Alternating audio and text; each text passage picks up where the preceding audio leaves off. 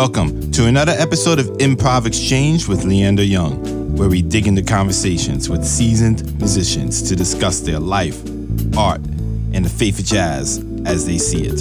In this episode, we interview a bassist, composer, band leader, two time Grammy winner from Omaha, Nebraska, Marc Johnson. Hello, everybody. Welcome to another episode of Improv Exchange. Today, we have the ultra talented bassist Marc Johnson with us. Sir, thank you for joining us. Thank you, Lynn. Thank you. Nice to be here. Well, give a brief summary of yourself, like who you are. well, you got a couple of hours. okay, brief. Um, I was born in Nebraska in 1953. Uh, my father uh, and mother were both musical. They met uh, doing high school musicals uh, in Omaha, Nebraska. And um, they, after my mom got out of high school, they got married. Um, Dad was in the Air Force, so when I was born, he was in uh, Korea during the Korean conflict. Uh, he came back, got a master's degree in music, became a music educator, and uh, we moved around Nebraska a little bit in those years. I took up the cello in uh, when I was 11 years old. My dad was also a choir director, so we had a, we went to church regularly. We were there two days a week for either he was at rehearsal doing that, or I w- or we were at the Sunday programs so church figures pretty prominently in my early years through um, through high school, really. Um, what else? Uh, d- Dad was a pianist, uh, a fine classical musician, but also of jazz. He had a deep interest in jazz music, so he had a record collection. He played jazz in nightclubs uh, in Omaha, um, accompanying various acts that would come through town. Um, he loved Oscar Peterson Trio, the Bill Evans Trio. Uh, he had some Dave Brubeck records, and you know, uh, he liked choral vocal music. Uh, so he had some the Hi-Lo's, some of those albums from the 1950s and or 60s. He had um, when Take Six came along. He's the one who introduced me to Take Six, and uh, I was blown away. Um, Singers Unlimited. He he knew all about that. So this music was around uh, in my student years at university. He was when those uh, records came out, and he was uh, always sort of on the. He wasn't in it, but he was always interested in it. You know what I mean? He wasn't a player necessarily by that time, my late teens, but uh, but he kept a hand in it. And at home, he had a beautiful Steinway piano, and he, he liked to read the transcriptions, Bill Evans transcriptions, so he could sight read anything. He was really a good musician. My mother came at music mostly through the, uh, the vocal Broadway show literature. She was really into Broadway shows and um, had tons of those albums. I listened to a lot of Broadway music on record, on the record player and dad also because he was a music educator in the high school programs in Omaha. Every spring they they put on a big uh, Broadway show, it's part of the educational development for the kids. You know, music immersed in a production of a show or another. So they needed kid actors when I was. so dad got me into the uh, show. You know, so I, I I was little Jake and Annie and Annie Get Your Gun, and I was in The Sound of Music and um, Flower Drum Song and uh, some other The King and I, and we were in we were little kids, but we were we were in these shows, and it was really a fun experience, and I'm sure it had left some kind of a mark on me as I got older. Um, you know, we were just in music a lot as kids. So when I got to high school, uh, the orchestra director was losing his um, bass players to graduation, he asked if I would leave the cello and pick up the bass. And I think that's probably the best decision I ever made. And the rest is kind of history. I, I, advanced quickly with the instrument. There wasn't as much competition, there wasn't as much expected of a bass player, especially in those days. I mean, Gary Karr already was on the scene as a classical bassist. Um, there were in the late 60s and early 70s some incredible things that had already been done on the instrument. Scott LaFaro and Eddie Gomez were already, um, you know, professional musicians and leaving their mark already. So I found those albums and I had a concept for playing the bass that was way beyond what I could accomplish. I could do. So those early years from age 16 to 22 really. I i was dad always saw to it that i had uh, private instruction and he found some of the most the, the best teachers for me. And uh, so i had this great training uh, as a student and um, it was in orchestras there were youth orchestras around there. Uh, by this time we moved to denton texas where uh, my father decided to take an advanced degree in, in music education uh, so we were in Texas, and uh, while he was working on his PhD, and I took up the bass then, and then you know I was in orchestras mostly for the first uh, few years, and then gradually, in, when I was at the University of North Texas, I always had an interest in jazz and did it kind of on the side, but I got in, got involved in the program big time then, and um, advanced through the program there, and then eventually left Texas to go on the road with Woody Herman and then Bill Evans. And that's kind of a snapshot of my early development. Just a snapshot, you know, nothing.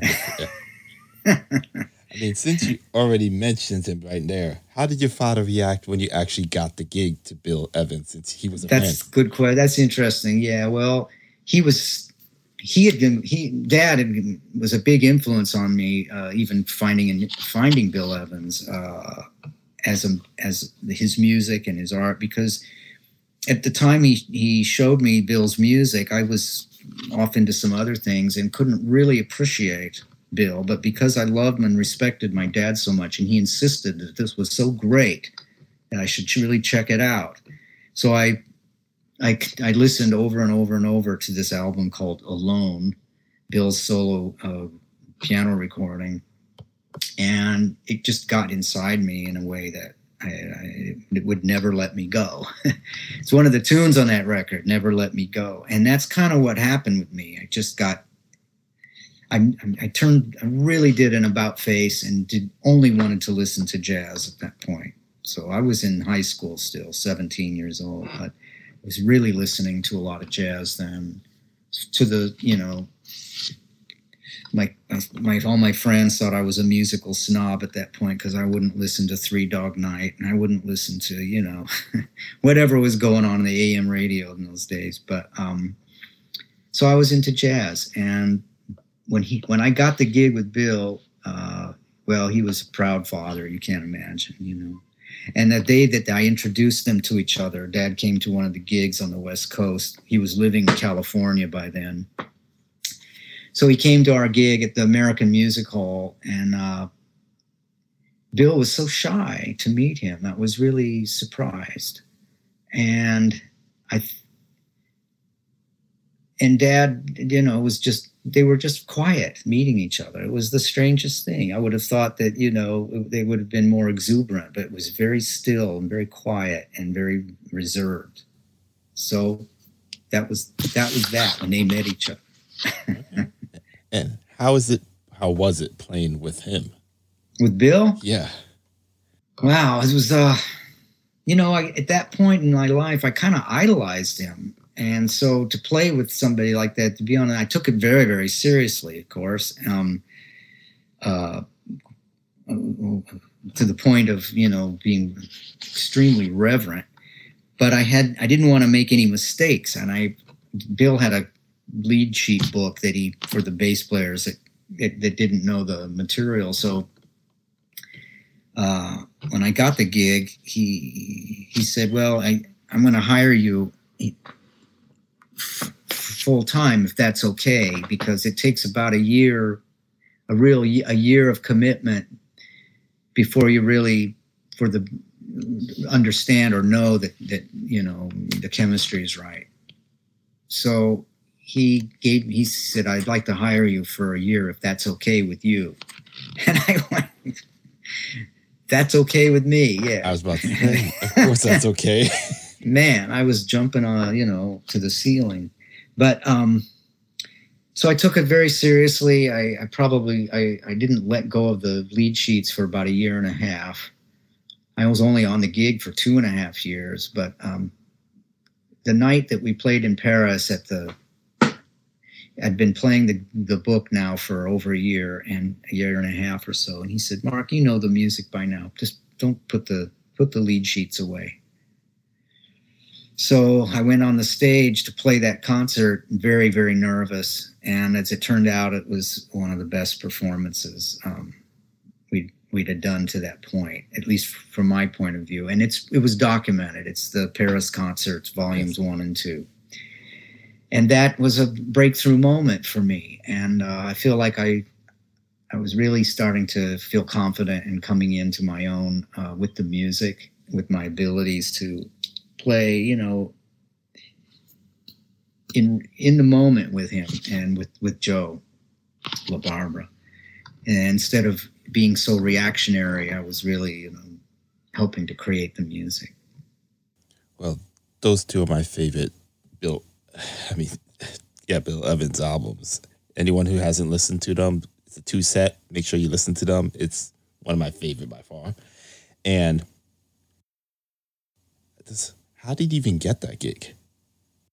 Uh, that's another good question. Um, when I was at the university at North Texas, um, my buddies all went out to play with Woody Herman, and I didn't. I wasn't uh, invited.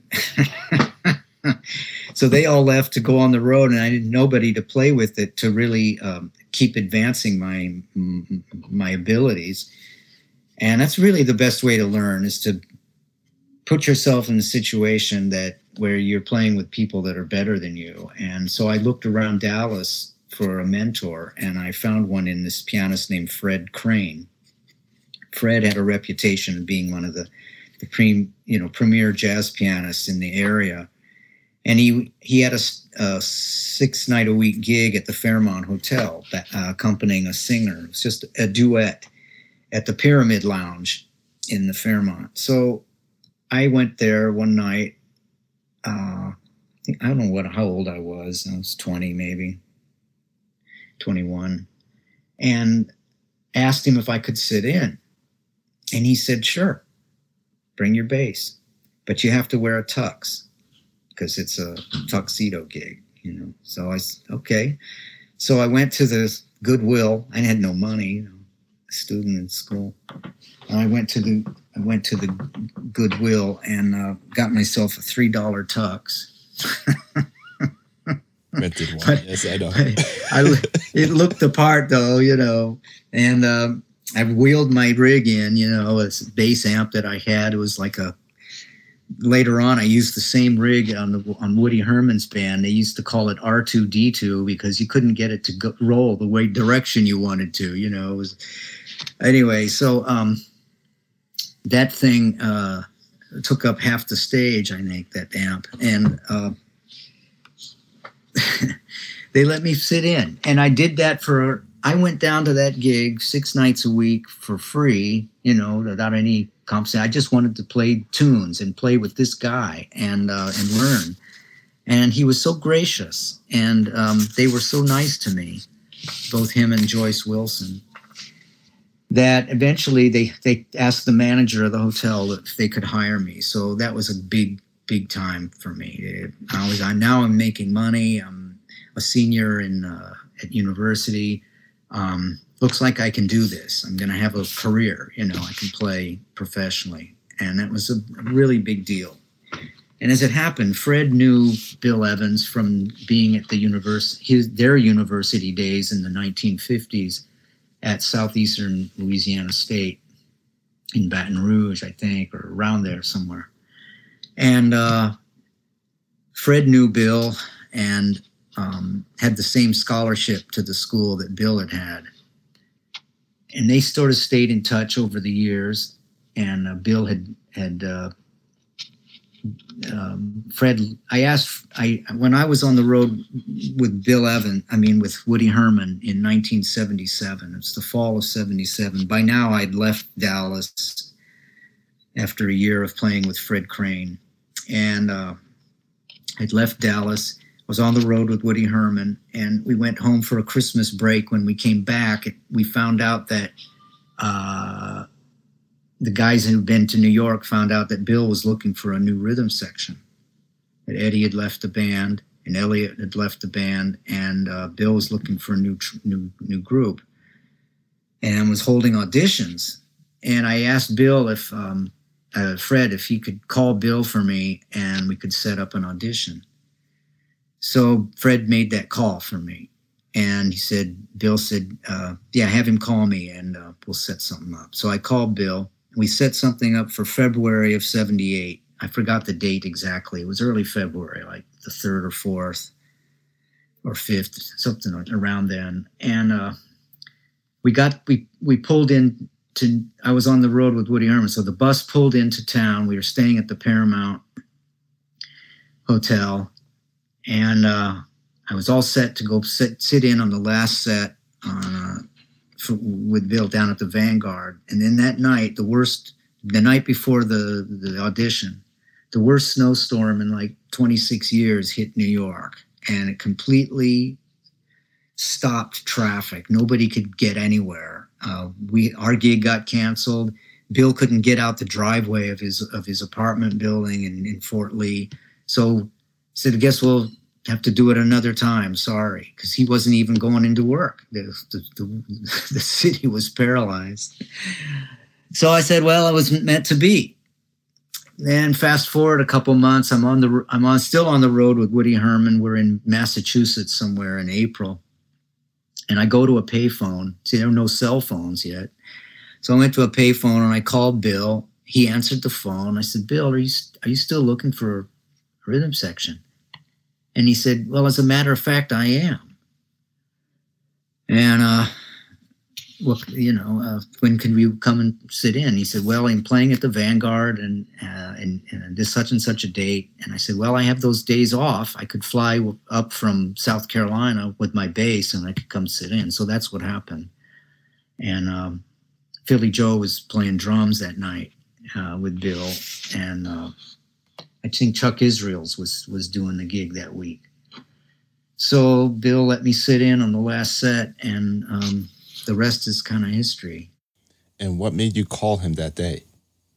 You know, you never know what what that inspiration. It's just uh, God talking, man. I mean, uh, what can you say to that? No, that that's amazing at that point. Like, literally. yeah, and it, the timing was amazing because Michael Moore uh, had gotten the gig, right? Bill had hired Michael Moore uh, after that, you know, and for two months, Michael had the gig from like Mar- uh, February and, and March, and Bill loved him. And, and my, frankly, Michael's a beautiful soloist, a great player. But Michael said, "Man, I've waited all my life to play with this guy, and I, I just couldn't handle the the uh, the tempo uh, acceleration thing that was happening with Philly Joe. And um, admittedly, Joe was at at a point in his career where, where he didn't have quite as control of his uh, nervous system as he'd had as a younger man. You know, you know. So it just you know not intentionally, but tempos were just climbing, and I sussed that out during the two sets I listened to before I sat in, and I realized that you know, it's going to take a little bit of effort to just kind of balance that out a little bit. So I did my best, you know, and uh, keep keep the time kind of stabilized. Um, there's not much you can do though. If, if, if, if guys in the band are going to move it forward, then you got to go. I'm pretty sure Miles would disagree on that part, but yes. oh, that's so anyway, um, they dug what they heard, and and uh, both him and Joe. I, after the set was done, I'll never forget because it was such a beautiful moment and a lovely gesture. Philly Joe got up from the bandstand after the set. He put his arm around me and he looked right at Bill and he said, "Bill, I think we found our man." And that, that was such a validation to, to feel that coming from Philly Joe Jones, man. And I, I'll never forget that feeling and uh, what a beautiful spirit and, and a human being he was. That was far more better story than I could ever ask for. so this one question though. So when he told you to put, I mean, when you were told that it's a suit, I mean a tux gig by your mentor. yeah. Do you agree that jazz needs that kind of snobbiness back, or do you think that that's over? That's too much. Uh, I, you know, everything is context. You know, it depends on what what room you're playing in and and who's the leader. I mean, the leader of the date decided that that was the dress code. And so I, I went right along. I didn't question it. I was down with that, you know, and it, if that's what it takes to, to, to deliver a certain dignity and respectability to what we're doing, then fine, go for it. Some other venues don't don't and, and the musicians themselves don't go with that. Like Chick Corea always felt like, man, this is uh, we're just uh, jamming and we're here to just just us and to have fun and, and whoever wants to partake in an audience can just dig that you know so chick could dress for the occasion but oftentimes he would be in a t-shirt and jeans so i was loose and i go with whatever the the flow is you know and do i think it's it needs to be there or doesn't need to be there i just i think it's up to the individual and the context of the venue you know Okay. This is something I always question because I think there's a kind of elitist, snobbish thing in the jazz world still. And I think that turns off people. I guess it depends on, again, who, who you're talking about and what the music is. I, the modern jazz quartet, they always dressed for the gig and they presented their thing like a modern classical, uh, like a, a, classical ensemble. Yes. And if you look at jazz music and certain structured jazz music as a uh, a classical presentation, then I, I should I can see why you know we might want to go that direction in terms of dress. There's some philosophy that says the band the people on stage should look better than the audience. So that means you got to dress up, not down, usually, you know. And um, I can kind of get with that too. I like to look nice. I try to buy, um, you know, Eliane, my wife, uh, always dresses to the nines when she performs. She's she enjoys it and she looks great, and uh, and it does, you know, show respect for the audience too. When the musicians come on stage and they try to look nice, they're not in wrinkled clothes or something. You know what I mean? So. so one other thing, so because you were such a tr- uh, cello player or cellist, I should say. Is that one of the reasons why you were able to take the risk or willing to take the risk if Trees Could Fly, that album? Because first of all, that was his mastery on the cello. And you oh. two were just clicking the whole way. Yeah. Um, Erik is a beautiful cellist. He invited me to that date. And at the time, uh, my management advised me if you're going to do this and make, you know, put your name uh, forward on the on the disc. And uh, so we did that, and he was agree in agreement with it. We, um, in fact, my the management that I had at the time actually found. Uh, I think they were responsible for finding the the the uh, production label to um, mass produce it and distribute it. So that's how that happened. But Erik that was his conception. It was his uh, baby. He he came up with the tunes selection for the most part and the arrangements, and then we went from there. And uh, it was a beautiful meeting of the minds. I think he did a nice job uh, making music from you know eight strings, and uh, it was a fun project to do. Um, that point, my son was not yet a cellist but it was interesting to me that later on my my my son became a cellist and uh, probably referred to that album at times to ex- expand his own um, reach into other musics.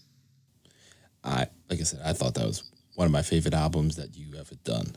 Really? Wow. Yes. It's a it's a kind of a sleeper, Landro. You're uh no, you did your homework, man. no, I'm serious. I love it. I just also love how you kept doing the so what bass line throughout the whole album. So I just kept picking it up and I was just like, yes, I'm digging this, man. and then how the tracks just go from one to the next to the next. You would think that it's a solid concert, like with no breaks on it. Wow. So before I knew it, I was like six tracks in and I was just like, yes, yes, yes. So shout out to you on that. Shout out to Thank Erik you. on that. And I know people have this thing against duets when it's not conventional instruments put together.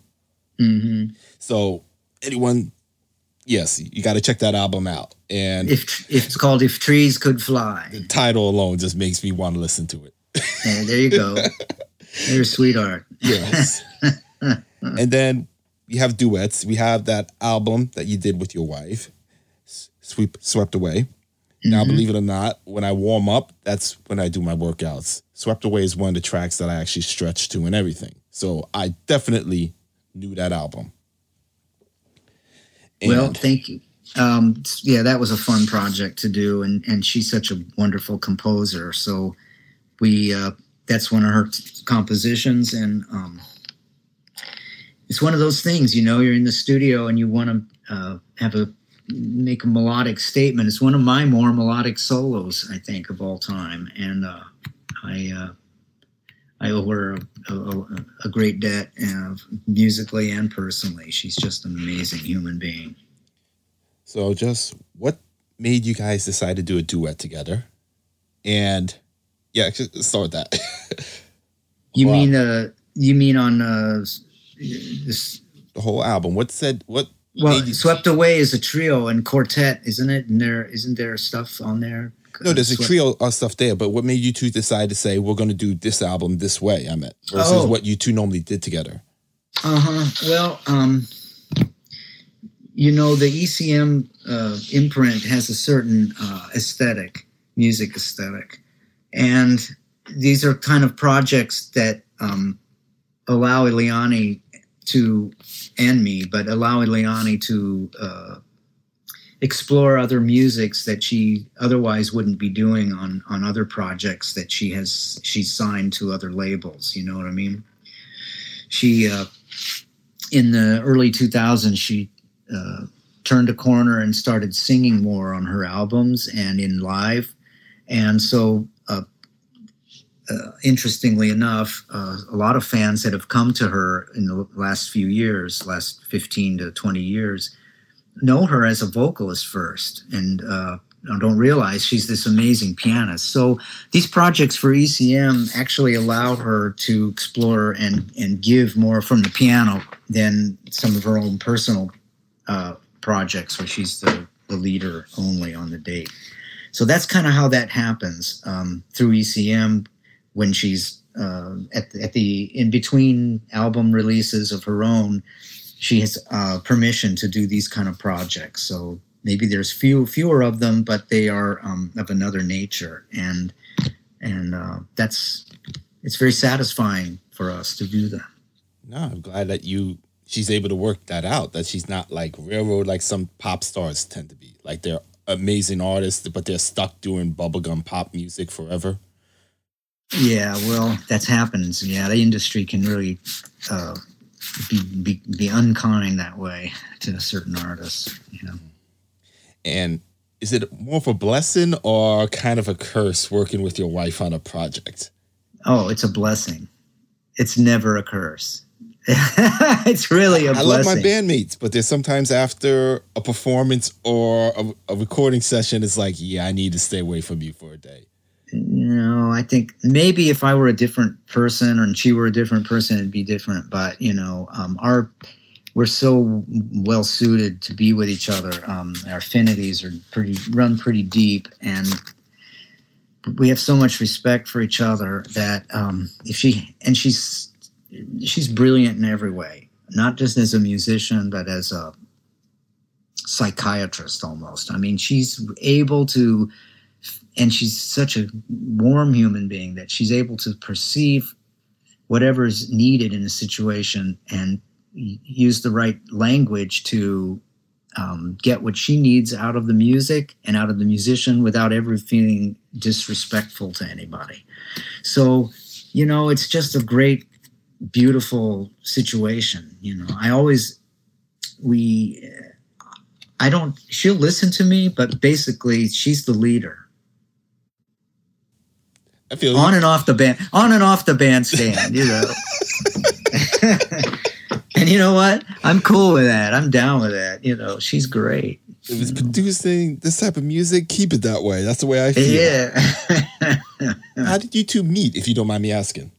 Well, we were on a band together uh, in the late 70s. Um, I mean, I was aware of her when she first came to New York. I heard about this Brazilian pianist, but I got taken up by the Stan Getz Quartet. And Stan at that point was working a lot. We were hardly ever in New York. So we were on the road all the time. And meanwhile, she was with Steps Ahead and then doing her own projects with, uh, at that time, her husband, uh, Randy Brecker. So it happened that um, she was looking to do a trio project, and she her drummer at that point was Peter Erskine, and I was playing with Peter in other groups with uh, John Abercrombie, and then uh, the formation of Bass Desires on a couple of albums and a couple of tours in the '80s. So Peter introduced me to Eliane, and you know he had he made his own album in the mid '80s um, that Eliane and Randy both played on, and so um, I kind of met them then. And then they had they were all on this label called um, Denon, the Denon play, uh, and so they formed a band with Denon musicians. Uh, Bennie Wallace and Randy and Eliane and Peter and I, we were all on the road together uh, in support of all of their mutual albums. okay on Denon. It was called the Denon CD players, and they packaged it like that. Okay. And we went on, yeah, and we went out on the road. That was in 1987, and we went out on the road and did some touring in Europe and some in the States, and um, and that's when I first met her. And then a few years later, uh, she hired me to play in her trio. We did some gigs out on the West Coast, and then around that same time. Um, you know, for one reason or another, uh, you know, our yeah, okay, life, our life paths uh, diverged and then and then reemerged. you know, oh, that's great. Like I said, I had father sons come on before, mm. and they talked about their situations. I never had a husband wife, so you know what. well, that's kind of where we met. Um, I was playing in her band, and uh, and then fast forward a few more years, and then our life, our personal lives had changed, and we uh, found ourselves, uh, you know, wanting to be together. So that's how that happened. Yeah. Two Grammys later, like it. well, the, you know that's funny because the Grammys came really late, man. I mean, the Grammys came in 2016 and 17, you know. So she'd already done a load of work by then. So had I. But we we were honing our skills, you know, and um, her singing got to a really great place. And I guess we she went to Brazil to to with the intention to record some music there with music Brazilian musicians, and um, everything. You know, uh, as I've gotten older, I realize that these projects have a life of their own. It's like they're little. They are beings that that are waiting to emerge, and uh, you just kind of have to get out of the way sometimes and and let it unfold and that's kind of what happened with with Made in Brazil. We had, you think you're going to have these players, but then for one reason or another, they decided they couldn't be at the session, or they just, you know, and Sun and we at the last minute, all the right players just kind of showed up uh, we had to make phone calls and everything, but it's just like it was just a miraculous thing that happened, and we got the right guys at the right time, in the, with the right engineer at the right studio, and and it just was magical. And then pieced it all together, and it still wasn't done. We came back to the United States, and she said, "You know, it really would be great to have some background vocals. I wonder, wonder if um, how do we get a hold of Take Six? And so we figured that out, and Mark Kibble came on the scene. And then now, now we're best friends with Mark, and he's the work that and him do together is unbelievably wonderful. And so that's you know, So that was they were okay. I thought they all recorded at once down there. Okay. No, it's this thing came together in pieces and in parts, and uh, it was, you know, one of those wonderful serendipitous kind of things that happen, and uh, it just the music's wonderful. I love it. yes, I love that album too. uh, what was the best Latin jazz album? Yes, great, great, great. Mm-hmm. And since we brought up Brazil, huge bossa nova fan, and you mentioned Mr. Stan Getz. So yeah, that one is for me. I need to know how you got on that. How is he as a person? well, yeah. Stan, with me, he was always charming. Uh, there was one exception uh, when he was when he'd had too much to drink, you know. But for the most part, Stan, oh, I could tell a few stories. Anyway, please, just please, whatever you're willing to share. oh man. Okay, well, I got the Stan called me up. He I don't know how he got my number. I never know how that happens, but he got my number. He called me up, says, "I want to go. You know, I'm doing a tour. I want you to come out on the road. And here's the money I can give you." And I, at that point, I was, you know, I really needed the work, but Stan was great. So I took the gig. We went on the road. With, uh, Lou Levy was in the piano, was playing piano, and Victor Lewis was playing drums and Victor was beautiful. We had a great hookup. I loved playing with him. Victor and I became buddies uh, out on the road. You know, uh, uh, he was great. I loved it. And uh, then after that summer tour of uh, that was see the summer of '81, because Bill had died in the fall of '80, and I spent that time between Stan Getz and Bill Evans working uh, every Monday night at the Village Vanguard with Mel Lewis's big band.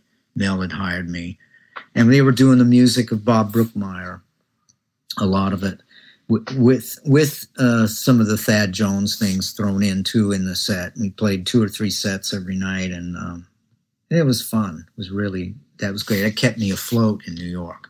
But when I when Stan called in the summer, early summer or late spring of um, uh, 81. I took the gig, and he had a lot of work.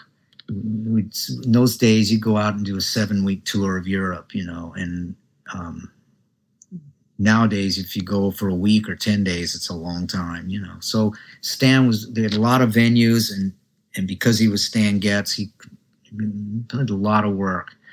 And he needed to work because he was going through a, an ugly divorce situation, and, and uh, he had a lot of expenses and whatnot. So,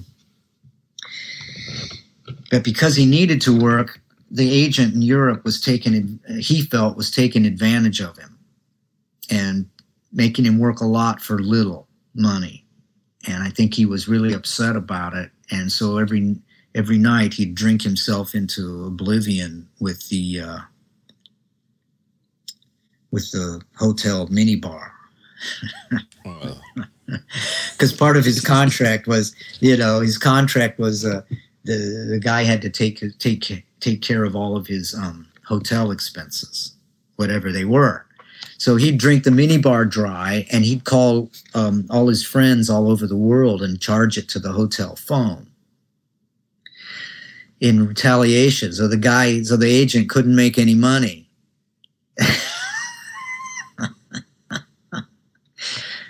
that's that's kind of where Stan was at sometimes, but only if he'd been drinking. If he wasn't, if he was sober, he was like a real gentleman, really nice, and always charming. And he was he always treated me with a lot of respect, I have to say, and and uh, except that one time where he showed up in the Milan airport and we were all supposed to fly somewhere and he'd been drinking and he came in smelling of booze and he looked at all of us sitting there. Me and by now Jim McNeely was in the band and Victor Lewis is there, and he's saying, "How would you like it if I?" It's the beginning of the tour, right? I mean, we got seven weeks ahead of us. How would you like it if I fired you guys all right now? You know, and I'm thinking, oh my God, don't fire me. I just, uh, you know, we need the work. and he was all upset and bugged about something So the roadie, the road manager, was a Dutch guy, Billy Hoogstraten. And Billy kept him sane throughout that whole tour. Somehow kept kept things together, and we ended up, uh, you know, making all the gigs and and getting through it. That was pretty rough. One night in uh, with with Stan in uh, where were we in uh, Washington the Blues Blues Alley, and that was a rough gig for us financially. I was I had a new new child. I was a new, new father. I had lots more expenses than I could you know manage as a jazz bass player on the road with Stan. And Stan, this particular gig said, you know, okay, you can pay. I'm going to pay you this. It's a little less, and you've got to pay your own hotel. And I said, well, how can I do this gig? I'm not gonna I'm not gonna go home with anything. Basically, I'm not gonna make any money. And he said, Well, I give you enough work the rest of the year. You've just got to do this.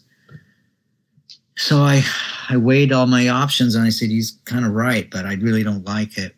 And at some point in the, in the, in, in the week, I got really upset over something. And I said, Man, you know, I was backstage with him and the, with the, in front of the guys too. And I said, Man, you're treating us like these are like slave wages. You know, I just can't deal with this. Can't I can't make a you know I can't deal I can't do this. And he got really irate, but he didn't say anything. Instead, he when we got down ready to play the the set, there were a few of Jim McNeely's charts that I had to read because you know they were new new charts and Jim was a kind of you know a lot of goings on in the music. I needed to read the arrangement, needed to read the part, and Stan took off his coat as he's getting on the stage, and we're playing our playing the tunes. You know, I'm in the middle of it, and uh, he drapes his coat over my music stand so I wouldn't be able to read the chart. so I had to stop playing and take his coat off the stand, you know, and then start up again. I mean, that was so childish, but that's the kind of stuff he would pull, you know. and I guess I was wrong to like, you know, come out, uh, you know, with that statement right before the gig and everything. But I just, you know, I'd had it, you know, by now I'd been through a bit, a bunch with this guy. So I was about ready to to leave the band anyway, and uh, it wasn't long after that I gave notice and uh, you know moved on. So I stayed with Stan for two years, from 1981 until '83, and uh, yeah. That's kind of petty, like. Yeah, I mean, school, like yeah, he could be like that, you know. Stan, as Bob Brookmeyer or somebody said, oh, I think it was um, who's the tenor, the tenor player? Forgot who the guy was who coined this. Oh, it was Zoot Sims. uh, about about Stan Getz, he said, "Yeah, Stan, he's a nice bunch of guys."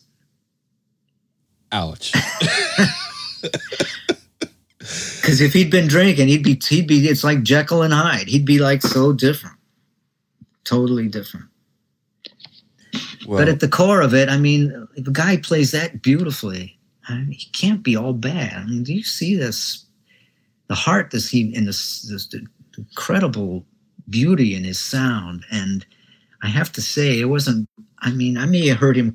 I don't think I heard him crack a note in the two years I was on the stand him. We played a lot, man. We played a, a lot of music, and some nights we'd be in these little halls in Italy, like a little opera hall.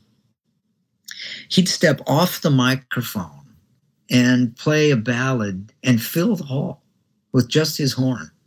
I mean, he was he had a he had a beautiful sound, and people think it was all foo foo and soft, but he could fill a hall, man. He was a beautiful player and almost a perfect player.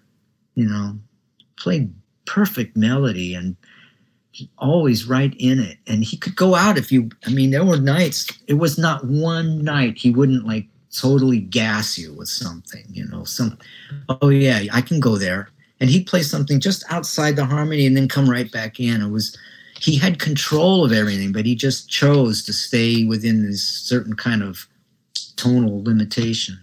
It was a choice that he made, and uh, you know, to stay within inside the harmony. But it was a beautiful player, man, just beautiful. Okay, so just one thing on that. What was your favorite song to play with him? Because I knew he def out of all people, he had songs that he had to perform all the time. Yeah, I guess. I mean, in that band, we were playing a, lot of some up tempo things, but my favorites were the ballads, and I think Blood Count was probably my favorite. Okay. To hear him play that. Yeah. Okay. okay, so next thing I wish to ask you, sir, is about your new release.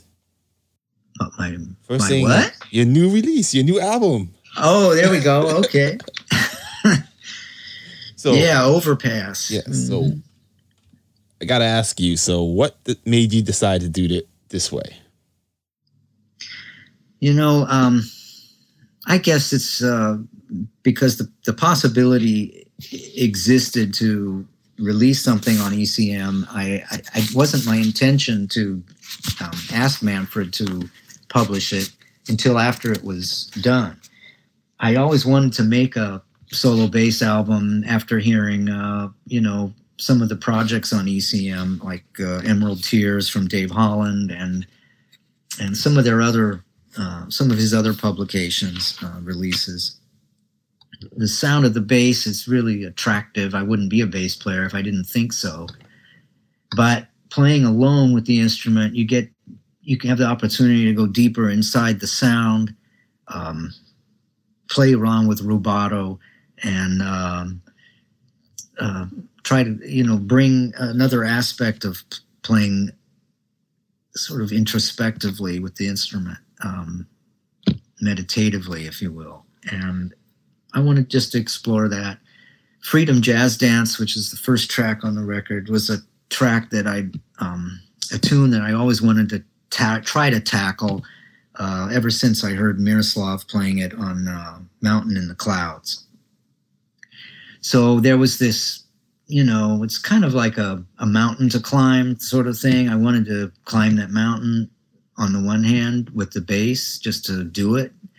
On the other hand, I, I felt like there was something to express there um, that I wanted to get out. And so we had the time and the and the wherewithal in Brazil. Eliane um, and uh, acted as producer. We went in a studio for a day and a half there. The same studio we recorded Made in Brazil with the same engineer, in fact. Ah.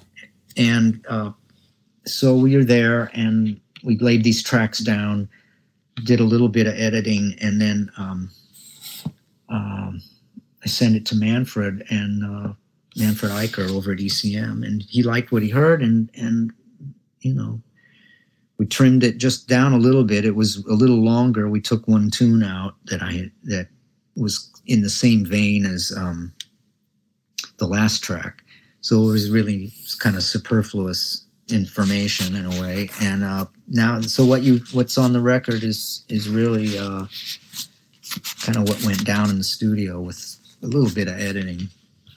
Yes, I have bass players come on and they all tell me how they wish to do a solo bass album or an album with just bassists. Now, the second, the latter of the two, I would say must be kind of confusing how that would work or who would listen to it. But I just want to know your take on do you think it's odd or brave of you to do it like this? A solo bass album? Um, you know, you go into things not for me anyway. Making music, uh, I'm not thinking in, in, in how many people are going to hear it, but for me, I I try to have the listener in mind. So I wanted to bring try to present the music in a way th- that would be um, um, I want to say user friendly, but uh, you know what I mean. It would be like you can enjoy it as a piece of music without being too esoteric about it. You know, I've heard some solo bass records where it sounds like a bunch of s- sound effects. You know, and they're just saying, "What kind of sounds can you get out of a bass? Wow, dig this!" And it's pops and glissandos and and high notes and beeps and bops and scratches and all this kind of stuff. I didn't want to do that kind of record. I wanted just to do one that's, um, you know, would sounded like melody and harmony and rhythm all together, like music. And I'll try to do that in the most complete way I could, given the four strings that I have and the two hands that I have, and you know, some kind of conception of music that I have, and uh, and do that. I had I had gotten into this kind of meditative rhythmic pattern kind of playing uh, in, alone with the bass back in the early 80s. I was fooling around with short little motifs and repeating them over and over and over and over and over. Kind of a, as a hypnotic type thing. Um, very African kind of sounding, actually. Uh, in fact, I there was an album on the Nonesuch Explorer series, uh, music that was recorded in the field of, of uh, live musicians from the African country of Burundi. And a, a wide variety of things, uh, some vocal things on that record, a type of violin. Um, and there's this guy playing an instrument and chanting along with it. He's actually telling a story. It's, it's uh, and it's, uh, in his language, of course. But it's a it was a story about a prince and uh, you know his escapades or some some story like, and he's telling this story, but he's strumming this instrument. It has a very deep bass kind of resonance, and it's not a fretboard. It's a it's a hollow sound chamber of some kind with uh, like animal tendons stretched over it that give this thump and and pitch. And they're all strung they're strung so that they have different pitches. And he's playing them with two hands and in different patterns and rhythm. And it was so fascinating to me. I just thought it was such a great what if i could emulate that a little bit on the bass? So i tried a little bit and kind of got into this thing. And um, it was it, it became like a, a kind of like a, I don't know, as an association for me of something really fundamental and and and you could feel the earth in it if you want to know you know what i mean? You could really oh, feel the earth something primal and foundational. And it just it just got me grounded doing it. And i wanted to try to put that on a record and just say you know look what could happen if you do this and you just have enough control that you could that it could morph into something and become this thing. And so that's what it is. A couple pieces on the record are like that. Well, everyone, make sure you check that album out. It is different. I enjoyed it, but I Thank tend to like most of the stuff you do. I can honestly say that. Yeah. So something I always like to ask more veterans in the field: modern jazz versus the quote unquote golden age of jazz since you got to experience the artists in both. What do you think it's missing? Because obviously the sales are getting less. People aren't filling up the jazz clubs as they were before, even before COVID happened. Mm. What is your point of view of the whole thing? Uh, I don't know. I mean, I again, I came up in the music at a time when a lot of the older cats had paid so much dues that suddenly there was this blossoming of venues and places to play and a respect for the music. But because a lot of the originators of the music were still alive, uh, mentoring young players like myself uh, was still possible. And so we still we still gained from that uh, as players from my generation we uh, the carryover to the audience uh, for, in the form of respect and and um, attendance. Then uh, it's a, it's you know there's never one thing that leads to the um, dissolution of something you know? It's like or the or the waning of it you know? The the record industry went through a lot of turmoil from when it went from LPs to CDs, and we still were doing well with CDs. There was still uh, people were into that medium, buying CDs.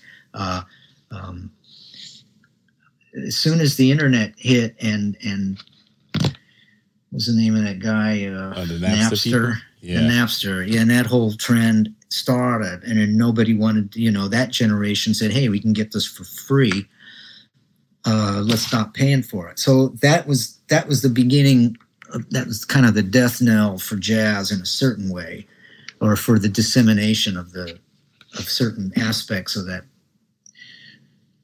capitalization of the monetization of the music. So it's it's I don't know if it's gone back underground or because I think there's still some incredible proponents of the music. I mean, in a certain way, jazz artists have never been more proficient in terms of playing their instruments and being able to handle the language of improv, you know, of improvisation. Uh, this, the proliferation of students coming out of schools has just been never been higher, I think, or at least it went it- it- I don't know if it's if it's declining now as a result of COVID or anything, but a lot of a lot of music students out there want to learn how to play jazz or play their instruments in this way.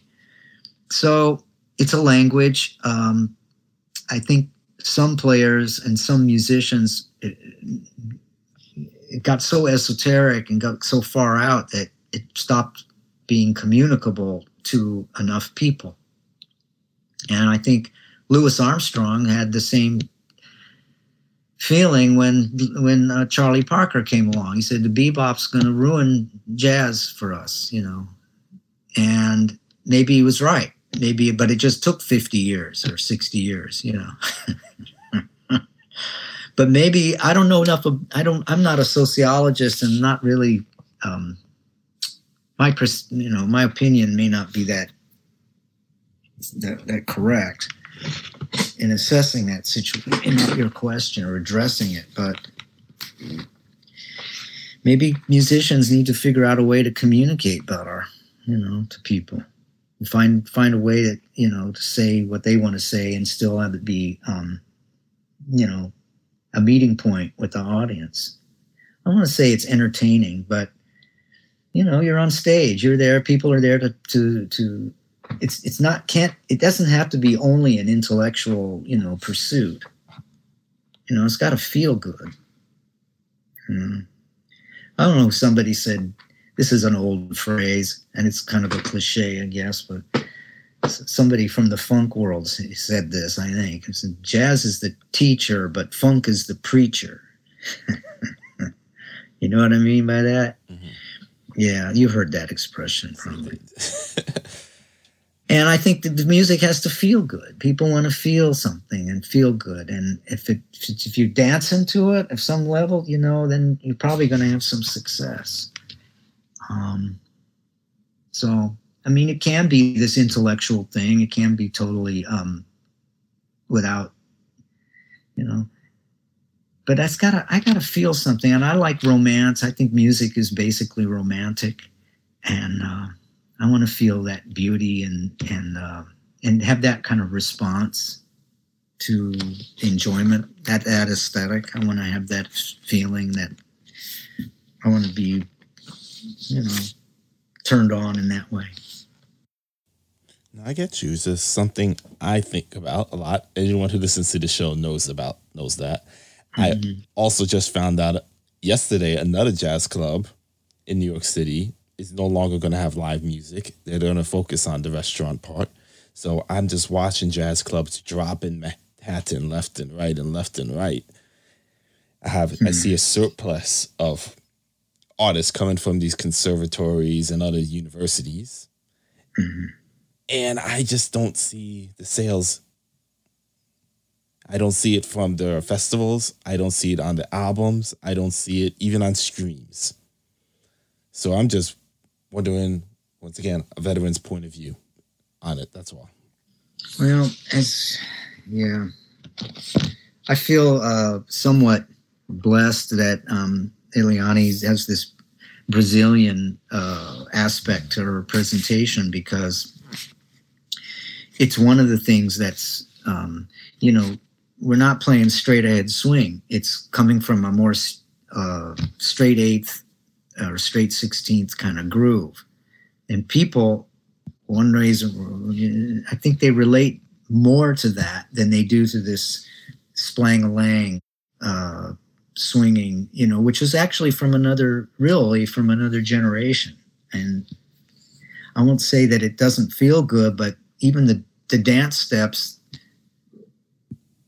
that they that they used to do back in the 40s, uh, with if, with little exception, I think they're not. That's not the. That's not. Those aren't the dance crazes of today. Nowhere near the dance crazes of today. So I do give you that point of view I wasn't thinking of. Yes.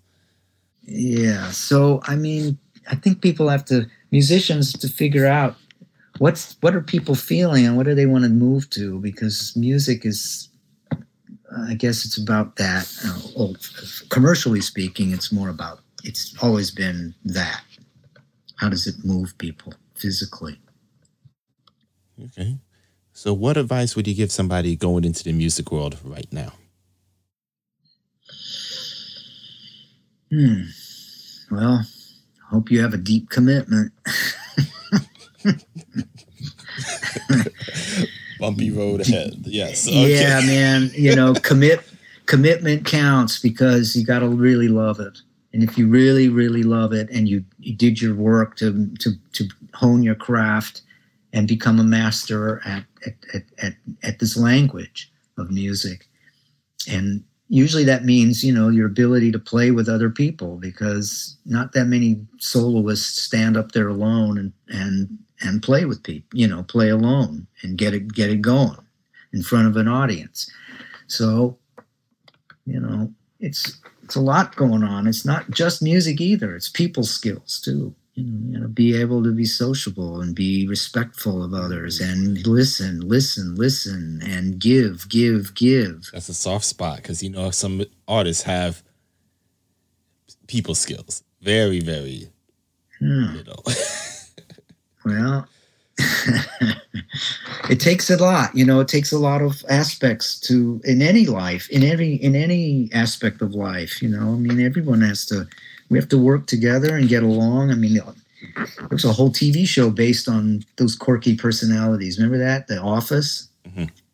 and other shows like that. I mean, it's obviously what's going on, and people have to relate and and and these how they relate and, and how they get along. Often you'll see people rise in the business because of one of those kind of X factor things. You know, what's the uh, you know, what's their charismatic quotient? okay. Yeah. And yeah. I'm curious, what is Marc Johnson's dream project? Oh my goodness. I think I don't know. I mean, in, in a way, I've already I've done them.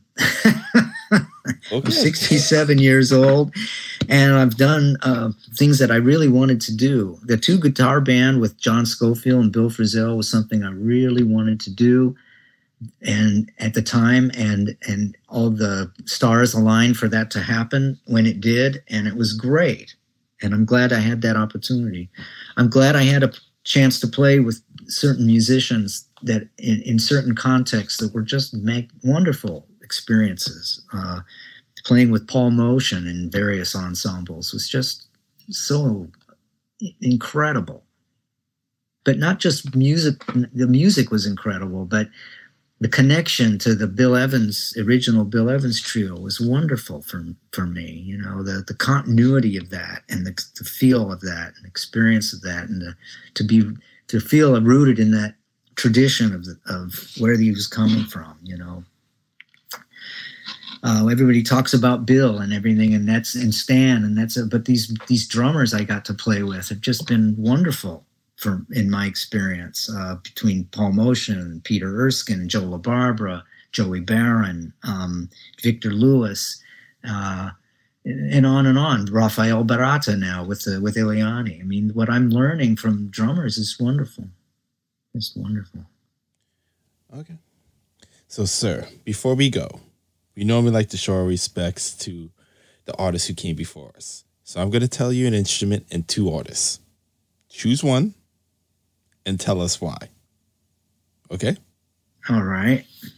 On trumpet, Freddie Hubbard or Wynton Marsalis?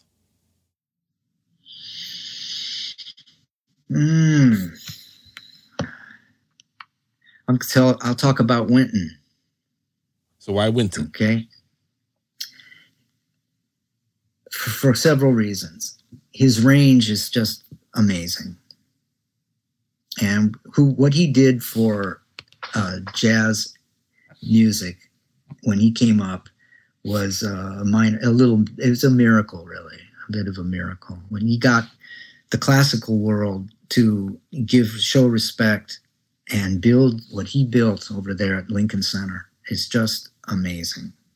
I know that goes beyond him as a trumpeter, which he already was a brilliant musician.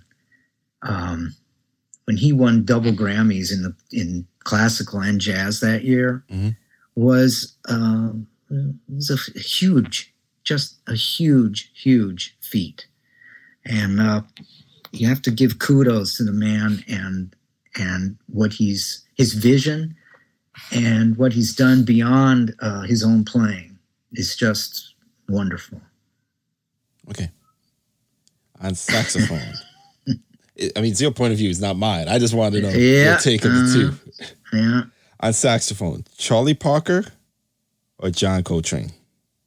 Oh, okay. Well, I'll talk about John Coltrane because uh, on a just on this spiritual level where he was going with the music and what he the doors he opened and uh, the things he was doing in, in modalities and in um, pentatonics and the outreach that on a on this spiritual plane that he was on um, and the the the beauty in that collective of Elvin Jones and um, you know McCoy Tyner that quartet was just well it was, it was such a such a beauty for me. And i i was really into a love supreme when i was in school in uh, university. And uh, uh, well you know i think i took that tune uh, uh, one of the riffs from that resolution put it on my first album so it's just a, it was a landmark musician and and a landmark recording for me Okay. On keys, Oscar Peterson or Duke Ellington? Whoa. okay. Well, on piano, I'd have to go with Oscar because um, he was around. He was in my head before I knew anything about me. You know, I mean, he was my dad, one of my dad's favorite pianists. Dad used to go hear him at the I think it was a room called the Red Lion in uh, in Omaha, and he'd go hear them, and he'd go hear the Three Sounds too, but uh, with Gene Harris. But Oscar was on the record player. I I, I loved Oscar Peterson. I one summer when I was a kid, um, uh, I was hopping cars at a at an A and W root beer stand down in Denton, Texas, and the guy let me pick the root, the, the record to play out on the loudspeakers. So guys would pull up in a. I know I'm I'm I'm diverging from your question oh, here, go, but, go, go, but it got me going because I was listening to Oscar out out uh, while I was uh, waiting on cars, um, you know, busing ta- you know, busing cars to getting food, uh, A and W root beer and hamburgers and stuff, and they let me put on Oscar Peterson on the loudspeakers. So I had Oscar, Dave Brubeck, and Bill out on the loudspeakers, man. But Oscar was so swinging and just vivacious, and and and music was just bubbling up with so much joy and fun and and swing, man. And him and Ray Brown and Ed Thigpen, I love that trio. Good answer. on drums, Buddy Rich or Max Roach? Well, you got to go. I have to say Max Roach. You know, Why? really? Buddy all the way. Even though I heard Yeah. some horrible stories of him being at A. Uh-huh. Why? Well- Natural. Well, Max, I guess just for uh, for nothing else, just for political reasons, I think. But um, he was he was on the scene and and and and such a an important figure for for the music, you know, uh, at an earlier stage. And I just, I, for me, uh, you know, he's at he's at the forefront of all the, the whole bebop thing, and that's for me that's that's really important. Okay. And on bass, we're gonna go ask you, Ray Brown or Ron Carter.